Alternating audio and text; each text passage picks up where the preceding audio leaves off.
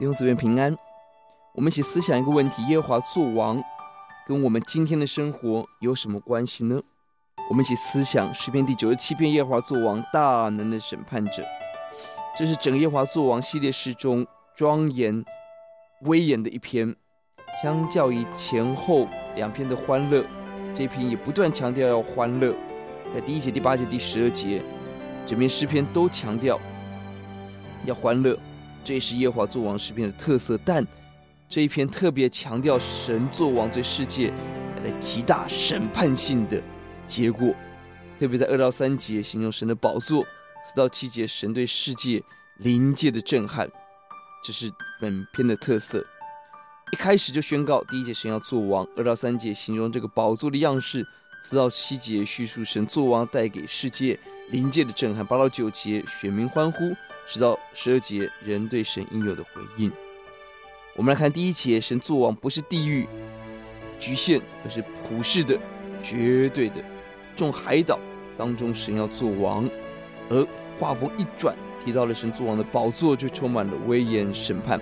第二节，密云幽暗，象征神无限、令人可畏的威严，也是西乃山上神显现时的光景。神是自隐的神，除非神启示。人无法认识神，神的隐藏也带着神的公义、公平。第三节有烈火，第四节有闪电及其荣耀。第四节后半段提到神作王对世界的影响，大地震动。第五节诸山人以为最稳固的力量要消化。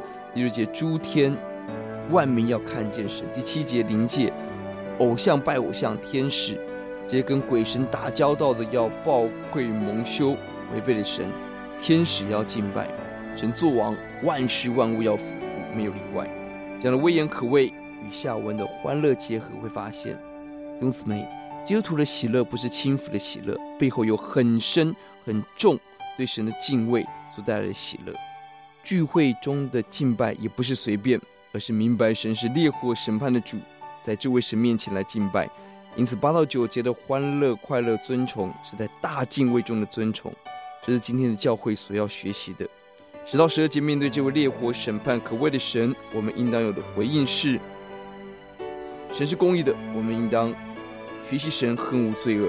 十二节在圣洁中靠神喜乐。十一节散布亮光，神为我们预备了亮光与喜乐。要记在第七节，愿一切侍奉雕刻的偶像、靠虚无之神自夸的，都蒙羞愧。万神啊，你们都当拜他。神作王对世界震撼影响力，一切的偶像。虚空在神面前要显得何等的虚假！呼求主帮助我们，期待敬拜，我们祷告，主帮助我们对你的敬畏，对你的敬拜不是虚浮，我主而是深度的敬畏中认识敬畏，奉主的名，阿门。